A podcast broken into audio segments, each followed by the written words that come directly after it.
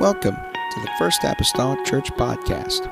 Our church mission is to love as God loves, showing compassion to every soul, thus winning those souls and equipping them to be sent out to plant and to harvest.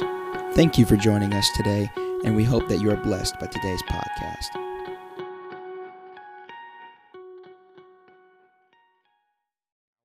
our sidewalk out here this week, and so thank him for doing that. And as he was doing that, Sister Margaret said, Well, I'm going to cut off the dead heads on those rose bushes. And she grabbed the things I had in here and started trimming on those rose bushes. And so they were just out there, mother and son, just doing work here at the church. And amen. So thankful. Yeah, isn't that great? it's great.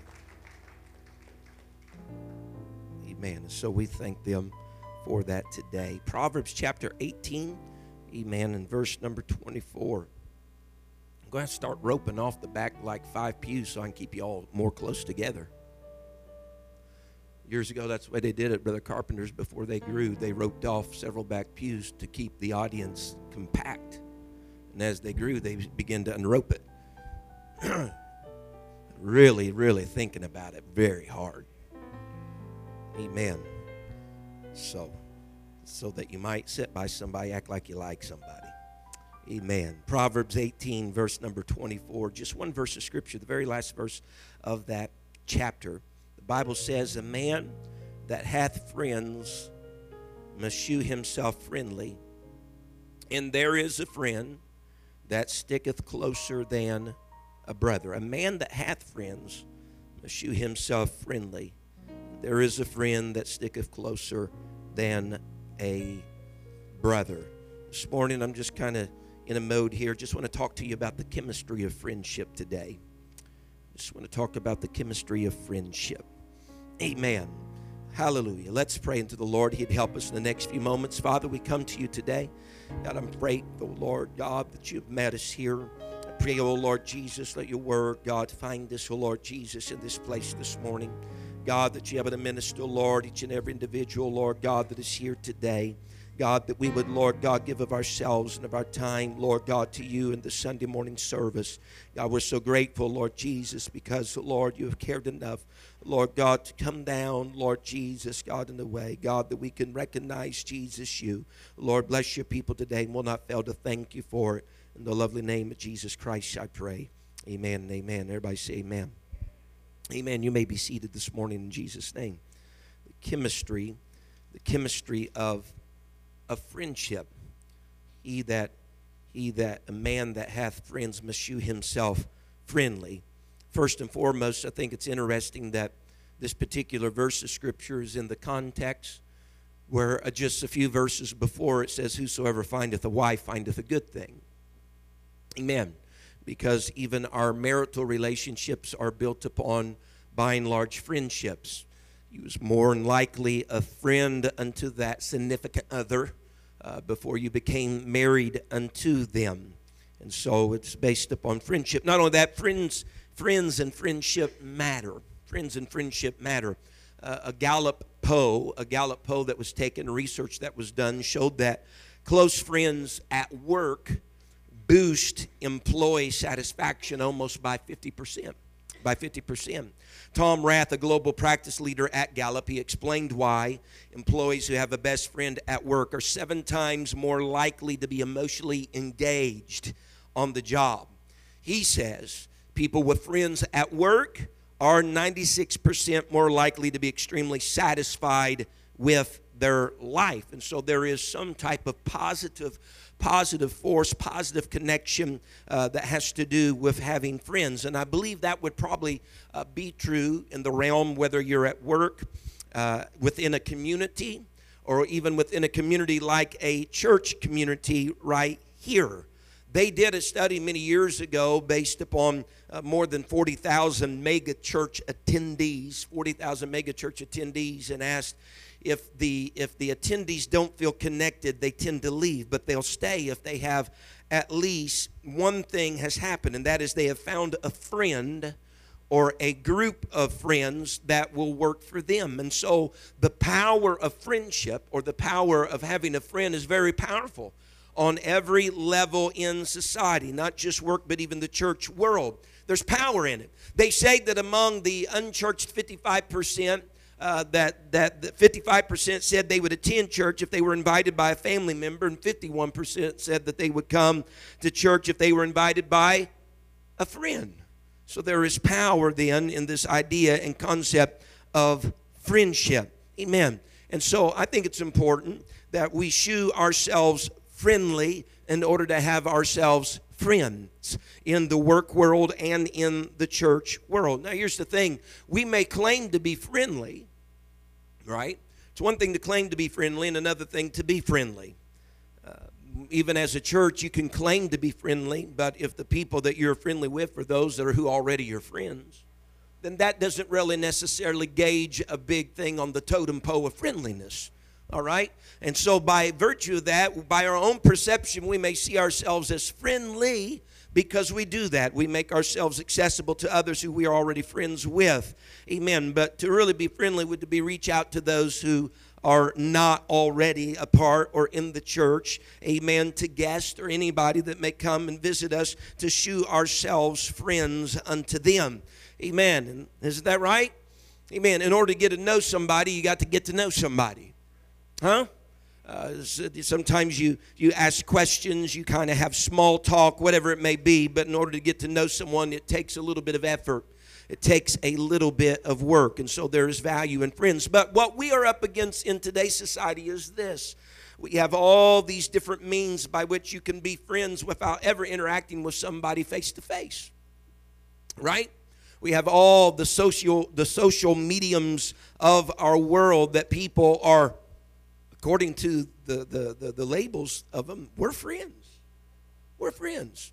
They have conversation through digital life. Conversation might even have a picture, might even know what's going on in their life. Amen. But it's very, very surface. And if we don't watch it, those can become pseudo friends, but become very, very real to us.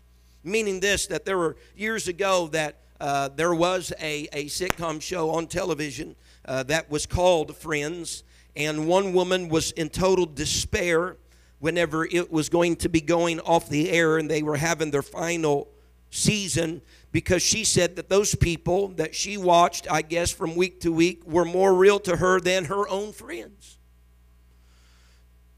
And another woman had offered and said that I feel like I've grown up with these people. And so that was their significant relationships. That's what they, they, they, these characters that were on a television show had become their quote unquote friends. But whenever you enter friendships like that, that's a very draining relationship because you're offering them everything that you can't receive from them. Huh? Right? You, significant amount of time and energy, but they're incapable of returning that, so to speak. Amen matter of fact, just this past week or so, or a few weeks ago, there at church camp was having a conversation with a few minister friends, and they were telling a story uh, about uh, in their congregation that there was a woman that was constantly requesting prayer for a lady, constantly re- requesting prayer for a lady, and was mentioning her by name. And the pastor and his wife were just a little bit confused, didn't have no idea who this lady was or what the connection was, only to find out a little bit later that this mystery woman that needed prayer was a character on some television show. On some television show that this person was involved in regularly watching, and uh, this character in the show had fallen ill, and this person was just so ensnared in the reality of being a part of this, and that was their friend that they were requesting prayer for a fictional character. I know that might sound just outrageous, but it's truth. It happened. Amen. So I say amen. Amen. And so we got to be careful of the pseudo friends, if you will. But whenever we start to look at real friendships, and we might not consider this, but real friendships, I'd like to turn to the book of Job. Amen. Job chapter number 2 and verse number 11. I know we give Job's friends, as they were called, his comforters, a hard time, but they really started out right for Job in his life. They really started out right. And although they seemed to be flawed in the way that they spoke to Job and what they said to Job, well, welcome to true friendship because none of them are without flaws. And, and so when we look at the book of Job, Job chapter number 2 and verse number 11, the Bible says, Now when Job's three friends heard of all this evil that was come upon him, they came every one from his own place Eliphaz the Temanite, Bildad the Shuhite, and Zophar the Naamathite. For they had made an appointment together to come to mourn with him and to comfort him. And when they had lifted up their eyes afar off and knew him not, they lifted up their voice and wept. And they rent every one his mantle and sprinkled dust upon their heads toward heaven. So they sat down with him upon the ground seven days and seven nights, and none spake a word unto him, for they saw that his grief was very great. Now, here's a man, of course, many are familiar with Job. He has lost livestock, he has lost health, he has lost his wealth. And yet, the Bible says there are three friends that come to him. Now, number one, uh, in order to call, be called his friends and for them to come to Job in a time of need, uh, Job must somewhere in his history prior to this point has been friendly unto them has made him their friends. There's something else, though, that's important. The Bible says when they heard of all of this evil that come upon Job, that they came, each one of them made an appointment to come to where he was. They heard everything that he was experiencing. They heard all of the loss that he had suffered in his life, and they came to where he was of their own accord. Job did not have to beckon them and call and say, Would you please come over? No. But whenever they heard about everything that Job went through, they went to where he was of their own accord. They showed up. Now, that is a friend. They all had to travel certain distances in order to get there. And whenever they got there, they did what was appropriate, I would believe, for friendship. They came to mourn with him and to comfort him. Because what do we need at times in our life? We don't need anybody to tell us how this could have done went differently if we had done differently. We just need somebody to sit where we are sitting. Amen. And they mourned with him and they comforted him. And they, they lifted their eyes. They seen him afar off. They didn't quite recognize him. But whenever they came, it's not that they said anything. They didn't necessarily say anything for seven days and seven nights. It's like mum's the word. No one is speaking. They did not say anything. But what they recognized was that Job was grieving. They recognized that he was overtaken with grief. And so they didn't have to ask because they could observe. They were acquainted enough with Job, they knew what his normal manner was. And so they could tell that something was off, something was not quite right. They've already heard anything, but they saw, the Bible says, his grief. So they didn't have to ask and they didn't have to say anything. They just sat there with him. Isn't that a tremendous friend? Don't have to speak a word, just be there. Just be there. I have I've found in my life, uh, and you know, you enter into some particular circumstances uh, with church life. People lose loved ones, and uh, you're going to the home of someone that's just lost somebody uh, to death. Uh, whether it be a mom or a dad or a cousin or uncle, whatever it is. And I have found out, Bishop, that whenever you go, it's not it, they. It's usually they'll never remember a word that you say in that moment. They'll never remember a word that you say. It can be the best of words that you frame together to speak to them, but that's not what they'll remember. What they'll remember is in that moment in time of their life that you showed up, that you were there. Amen. And so Job's friends, they, they act appropriately. It's not what they say right now in this moment, it's just that they showed up. They heard it. They came of their own accord. They showed up. They didn't say anything. They saw it and they just mourned with him and they comforted him. Amen. Amen. They were just there. Now, later on in the scripture, they begin to talk. They'd probably been better if they kept their mouth shut. But they begin to talk. And the Bible says that Job said that his familiar friends had forgotten him. He even said that all my inward friends abhorred me. And so, well, there is the two edged sword of friendship. They're not always perfect. And if we are looking for a perfect friendship, we're not going to find it on this earth. Amen. But the fact of the matter is, we all kind of give and take. That there's probably times that we are excel at being a friend, and other times that we don't excel so much at being a friend. Amen. But that doesn't mean you throw away the friendship all together. Amen. So that's what it looks like to be a friend. Furthermore, we see in Scripture, because the Bible says, it told us that he that hath friends must shew himself friendly, but there is a friend that sticketh closer than a brother. Amen. No doubt it could be relating to you and I, that, that uh, spousal row of husband or wife but also many times we've, we've written songs about it that there is a friend that sticketh closer than a brother whenever we speak about the Lord Jesus Christ. The Bible says in John chapter number 15 and verse number 13, Jesus states these words. He's talking to them about an analogy of him being the vine and his disciples being the branches, and how the branches cannot flourish unless they stay connected to the vine that the vine, the, the, the branches has to stay in the vine, and the vine has to stay in the branch. And he follows it up with verse number 13. He says, Greater love hath no man than this, that a man lay down his life for his friends. He says, Ye are my friends if ye do whatsoever I command you. Henceforth I call you not servants, for the servant knoweth not what his Lord doeth, but I have called you friends. For all things that I have heard of my Father, I have made known unto you. He says, Greater love hath no man than this, than that he would lay down his life for his friends.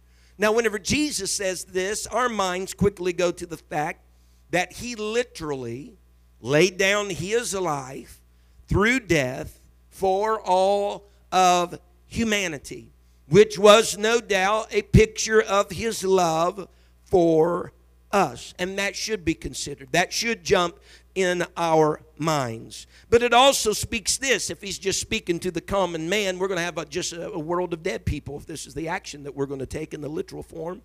But nevertheless, it should be considered and speak of, of one laying down their life, or if you will, their activity, or if you will, their actions for another.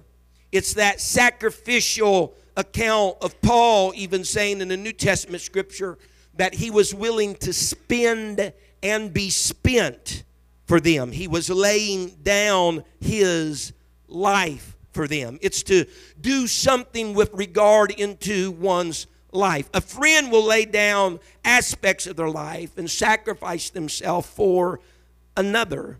Amen. As a matter of fact, he said and whenever you do this, he said, You all, my disciples, he says, I'm not even called any longer my servants because you know what I'm doing. I'm calling you friends because I've not kept anything from you. Now, there you go. A friend doesn't keep secrets, now do they? Jesus says, I'm not calling you servants.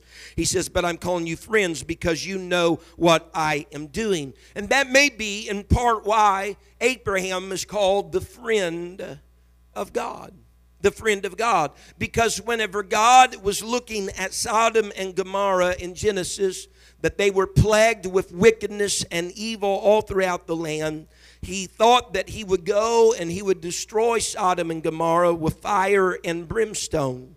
But before he went straight to, to, to, Sodom and Gomorrah to destroy it with fire and brimstone, the Bible says that he passed by Abraham's house. And whenever he went by Abraham's house, he spoke a particular word uh, in going there. And I think this is important for our idea of Abraham being God's friend. The Bible says in Genesis 18 and verse 17, And the Lord said, Shall I hide from Abraham that thing which I do? He was going to destroy Sodom and Gomorrah because of the wickedness that was all throughout the cities there. But he said, Before I go, I wonder if I should just, you know, run this by Abraham and tell him the thing that I'm. What was he doing? He wasn't going to have any secrets, if you will, from Abraham. He was sharing with him something that he was about ready to do, and that may be a primary reason then why, why Abraham is called the friend of God, because he knew what the Lord, even in this moment, was about ready to do. Someone say amen. So in our lives, it's important for friendships I think personally, just as just some personal advice, I believe it's great to have friends that are older than you, the same age as you, and younger than you. Amen. You need you need friends that are are older than you so they can act as mentors, soundboards for your life. You need friends that are of the same age as you, peers, if you will, so that they can relate to you in your generation. And you need friends that are younger than you so that you can become a mentor and a teacher in somebody else's life. And it gives you a sense of responsibility to not just live your life unto yourself. Amen. Not just to live life unto yourself. Now, when we start talking about to whom you shew yourself, to, he that hath friends must shew yourself friendly, then it goes to reason if you are befriending something or being friendly with something, then you are in a certain way or manner asking it to be your friend. Someone say amen. Asking it to be your friend. And so, with that, we're not just talking about relationships among man and man, but relationships with God and relationships with things that oppose God. To who, whatever you shew yourself friendly, will become your friend. The old statement used to be Show me your friends and I'll show you your future. Show me your friends and I'll show you your future. Because the friendships that we make, they will have influence in our life. They will have influence in our life. You, you put two people together and there'll be certain aspects of that one's life to affect the other and certain aspects of their life to affect the other. The, the positive outcome would be this. All the positive traits of one life if me and fred was friends all the positive traits of my life would affect you and your positive traits would affect me. But the sad reality is that it doesn't always work like that. Doesn't always work like that. As a matter of fact the bible says in proverbs 22 and verse 24 it tells us to make no friendship with an angry man Verse 25 says, Because lest thou learn his ways and get a snare to thy soul. I believe what the writer of Proverbs is underscoring. It could have been angry man, lazy man, prominent man. It could have, the, the man could have been anything. Any type of adjective could have been of the man. The fact of the matter is this that when you have friendship with something, that you will more than likely learn some of the ways of whomever you are friends with. Mm-hmm. And if it's positive things, yeah, that's going to help build you up. But if it's negative things, that may turn you in a direction that will maybe hurt your friendship with God. Amen? Could hurt possibly our friendships with the Lord. Now, Jesus, in his earthly ministry, had friends of all kinds of different segments of people. He didn't just befriend the disciples. The Bible talks about him eating with and befriending many of the Pharisees. Amen. But we know from Scripture that his key to befriending these was so he would be an influencer in their life, an influencer in the relationship. And so I think it's important when we enter friendships, we got to ask ourselves the question Am I entering this relationship to be influenced, or I'm entering it to influence? Amen? And so he was doing it for the purpose of influencing. Because when you discern, when you enter a friendship and you discern that you've switched from being the influencer to the influenced, especially Jesus with Pharisees, then you got to step back and ask yourself a question Am I making compromises I'm really willing to make for this relationship, and is it healthy? Someone say, Amen. But the Pharisees in Jesus' day, before, before Jesus' day, the Pharisees, there was all kinds of them.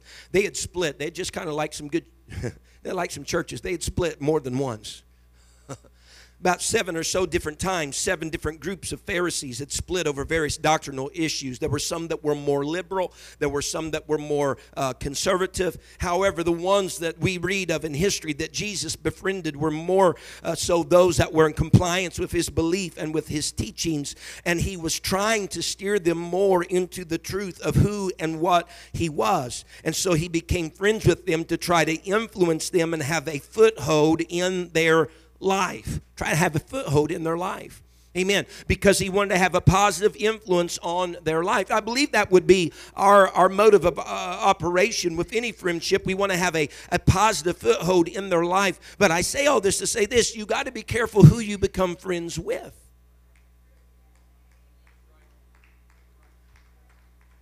Because influence can go two directions. It could go two directions. And here is a good barometer.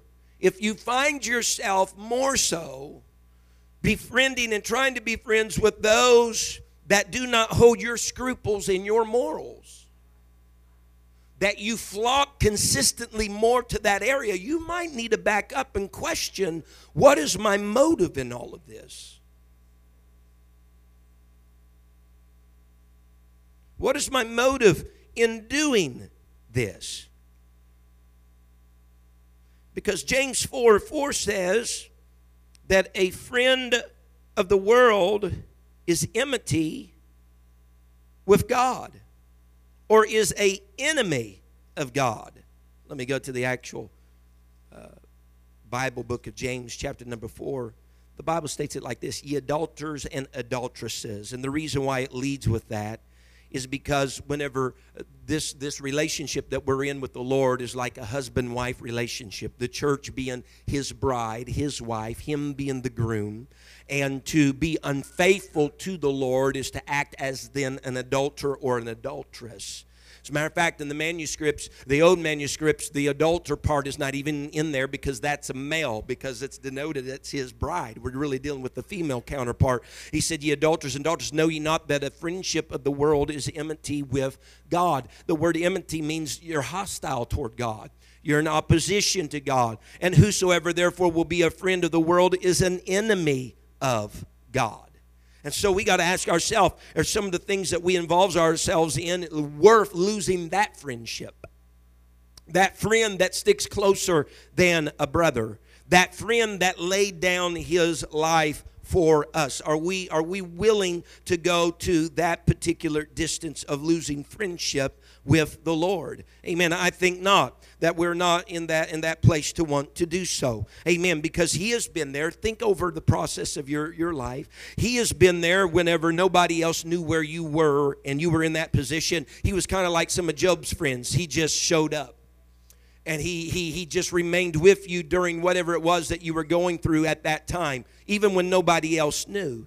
He sometimes came and didn't say a word, but you knew he was there.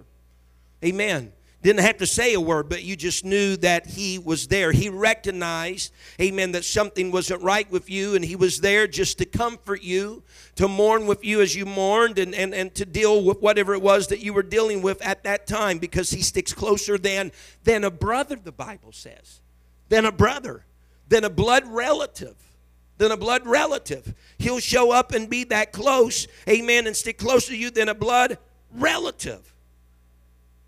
Amen. And so, back to this idea of influence, we got to be careful about the friends we have because it has influence on our lives. From my understanding in Scripture, some friends can have so much influence over you, they can have the same type of influence that family would have on you. So, here, seriously.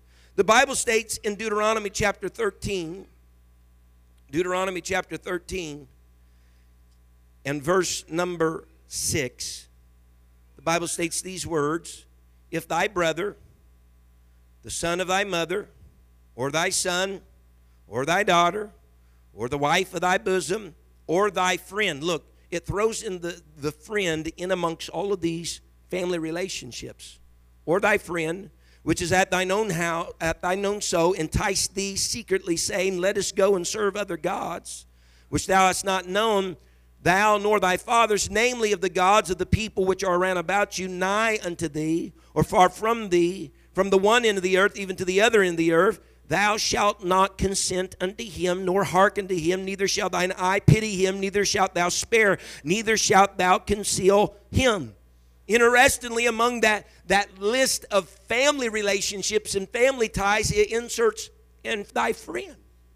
Amen.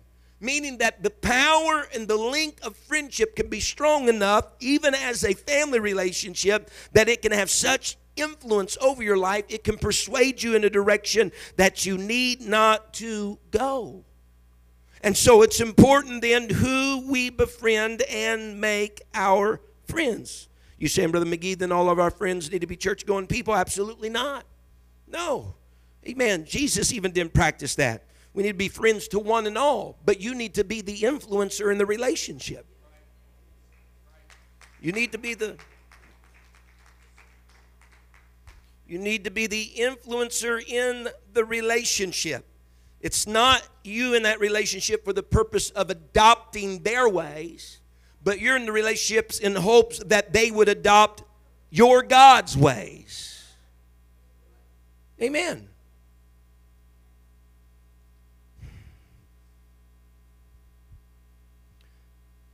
Whoever, it would bear to reason, whoever you spend the majority of your time with,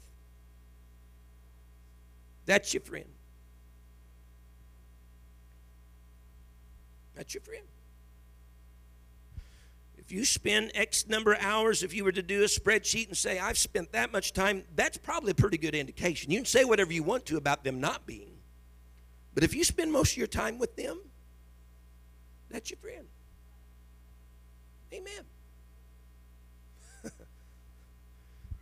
We can take that from a very literal thing to even a, a church God thing. You know, our words sometimes betray what we do. If your time with the Lord is X, Y, and Z, then man, you, you probably love the Lord, appreciate the Lord, so on and so forth. But if it's just a proclamation and your time involved with Him doesn't match what you say, then we got a discrepancy here. Someone say amen. We got a discrepancy here. He told them in John, he said, You are my friends if ye do what I command. Actually, if you keep doing, if you keep doing what I have commanded. Because what happens whenever you receive a phone call and it's that person that is your friend on the opposite line and they need help? Most of us, it doesn't matter what we're doing in the moment, we're going to drop it, right? We're going to go to their aid.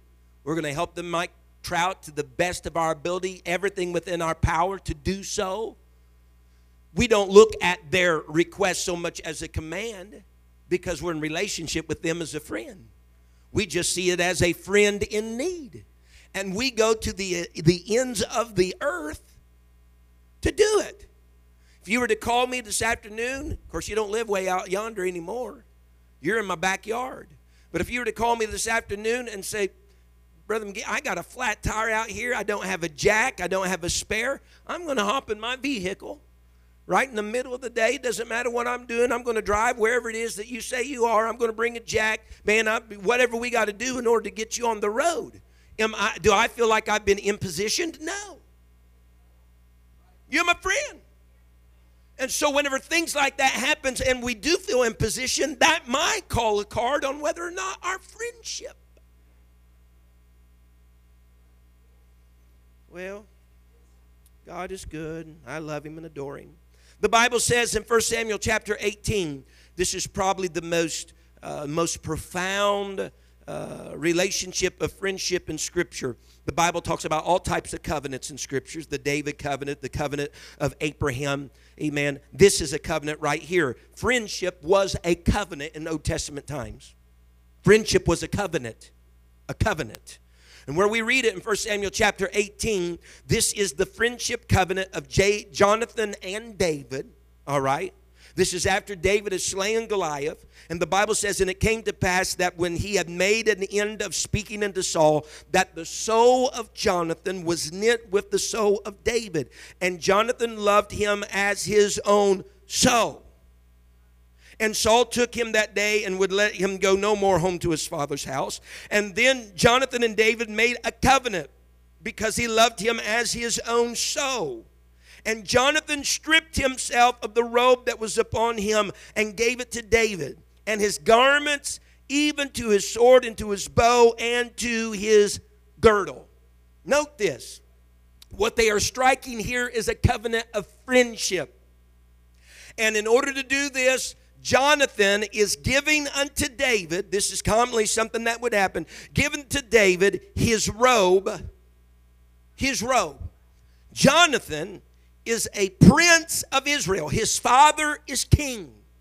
He is in line to be Israel's next king. His robe and his vesture identifies who he is. He's a prince.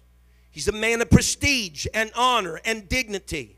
But whenever they entered these covenants of friendship, it was typical for them to exchange garments. In other words, David would put on, quote unquote, Jonathan. And Jonathan would put on David.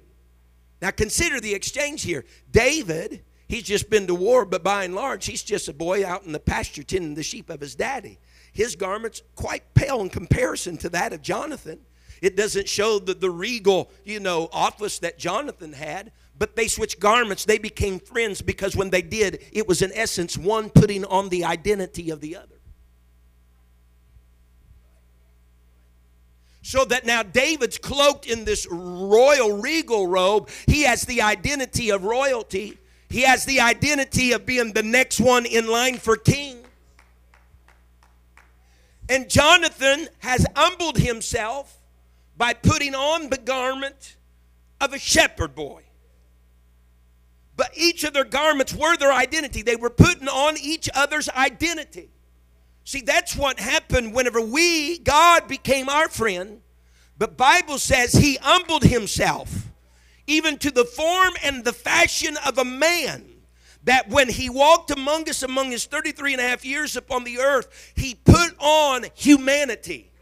He put on the flesh of humanity.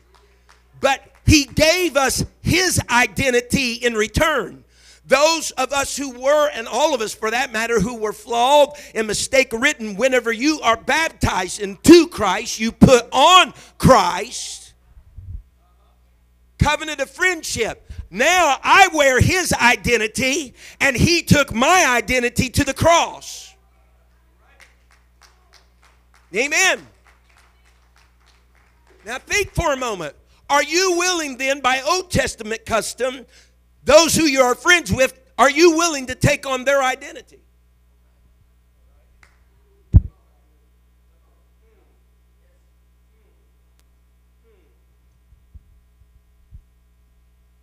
Well, it don't even go though, just stop there. The Bible says that Jonathan also gave David, he gave him what? Gave him some instruments of war, didn't he? The Bible says he gave him his sword and his bow so he's not just given David his, his, his natural garments, but he's given him his weaponry. And there would be that exchange between both parties through a covenant of friendship. What did that mean? That meant this that Jonathan would now then defend David, and that David was going to defend Jonathan. Let me state it more properly, maybe. That David was worthy to be defended by Jonathan and Jonathan was worthy to be defended by David. They felt comfortable going to the defense of one another. Is that important? Yes, because just in the last chapter, chapter 18, whenever David's going to go slay Goliath, the Bible says, What does Saul do? He offers David his armor. And David says, No, I've not proved it. I can't keep it. You know why? David wasn't willing to defend the character of Saul, but he was willing to defend the character of his son Jonathan. He wasn't willing to enter in friendship with Saul, but he was with. Jo- and here's the thing David had the choice who armor he is willing to take, and thus who he was willing to defend said, No, I can't take yours. But he takes his son's Jonathan because he felt like Jonathan was worthy enough to defend, but not so much Saul. Someone say amen. The chemistry of friendship. Amen. If you'll stand with me this morning.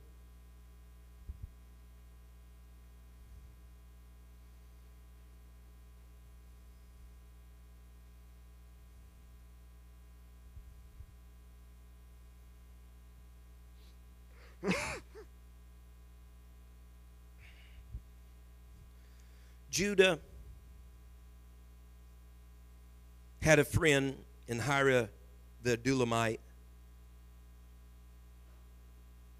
And to show the noteworthiness of that friendship.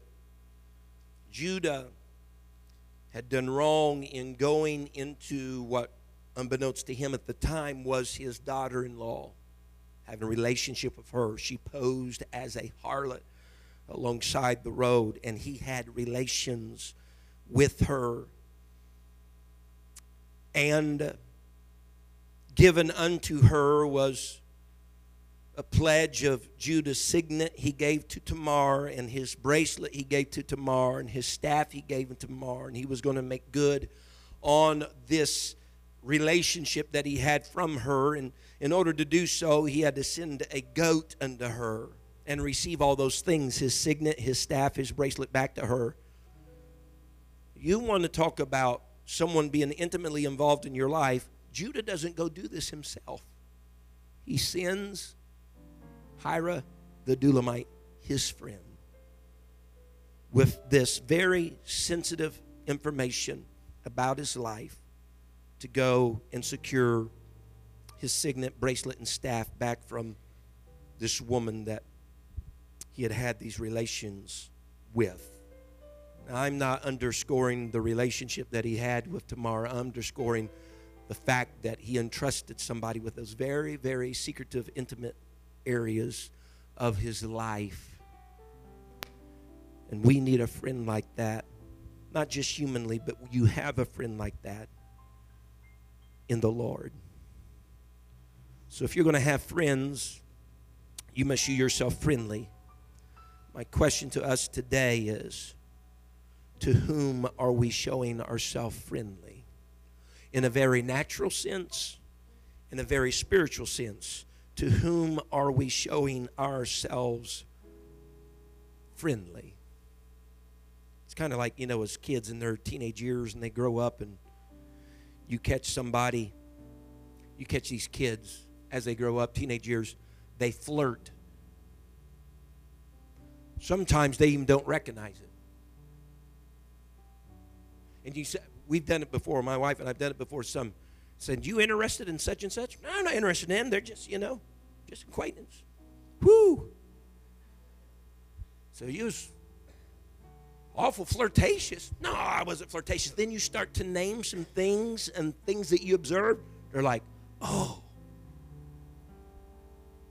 We don't watch ourselves. We can become flirtatious with things that we have no intention of pursuing a relationship but it may be sounding something quite different to someone on the opposite end of that.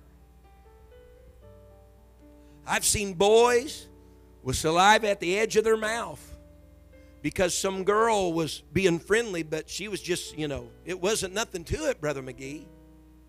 But there was a different language being spoken on his side of the fence. We got to be careful what we are befriending because while you're looking like no harm, they might be seeing a relationship in the future. We bow our heads in this place this morning. God, I love you today. I need you, oh Lord. I pray, oh God, help me, oh Lord Jesus, God, to befriend the right things in my life. God, help me, Lord Jesus, to have the right motive and the right purpose. Help me, Lord, to be the influencer. I pray, oh God, rather than the influenced. I pray, oh God, today, Lord Jesus, God, you're that friend that sticks closer than a brother. I pray, oh God, help me to take upon your identity. Help me, oh God, to defend, Lord Jesus. Paul said he was set for the defense of the gospel. He was set for the defense. He had made a friendship, Lord. He was set for the defense of the gospel. I pray, oh Lord, today, God, that you're able to touch our hearts and our souls. Let our motives, God, I pray, Lord, you would search us and know our heart, try us and know our thoughts and see if there be any wicked way in us, oh Lord. God, search us, oh Lord, today. Help us, Lord, to be kind and compassionate, Lord Jesus, to mankind. Help us, oh Lord Jesus. I pray, oh Lord, today today, God, to eschew, Lord Jesus, evil, God, and cling to those things that are good. I pray, oh Lord, if we would just abide in you and you and us. I pray, oh God, help us, God, not to keep secrets. God, if you would not keep, Lord, secrets from us and render us as friends, help us, God, in return, though we can't literally keep anything from you. Help us, God, not to live our lives, God, as some, Lord, falsehood, God, as though we were, Lord, keeping secrets. I pray, God, to be an open book before you. God, we need you, Lord Jesus, today, God, in those regards. Hallelujah, hallelujah. Do you just got a course on your mind here, Brother Mason? Oh, that's all right. All right. Thank you, Jesus. Hallelujah, hallelujah, hallelujah. Can we lift our hands all across this place? Hallelujah, hallelujah. We need to find a friend in the Lord. We need to find a friend in the Lord. We need to find a friend in the church. We need to find a friend in the world. We need to find a friend among the concourses of our family that we can have a positive influence in. God, I don't want to have any negative influence on anybody, and I don't want to be influenced negatively, but God, uh, positively, Lord Jesus, upon the lives of your people. Hallelujah, Jesus, Jesus, Jesus. Hallelujah.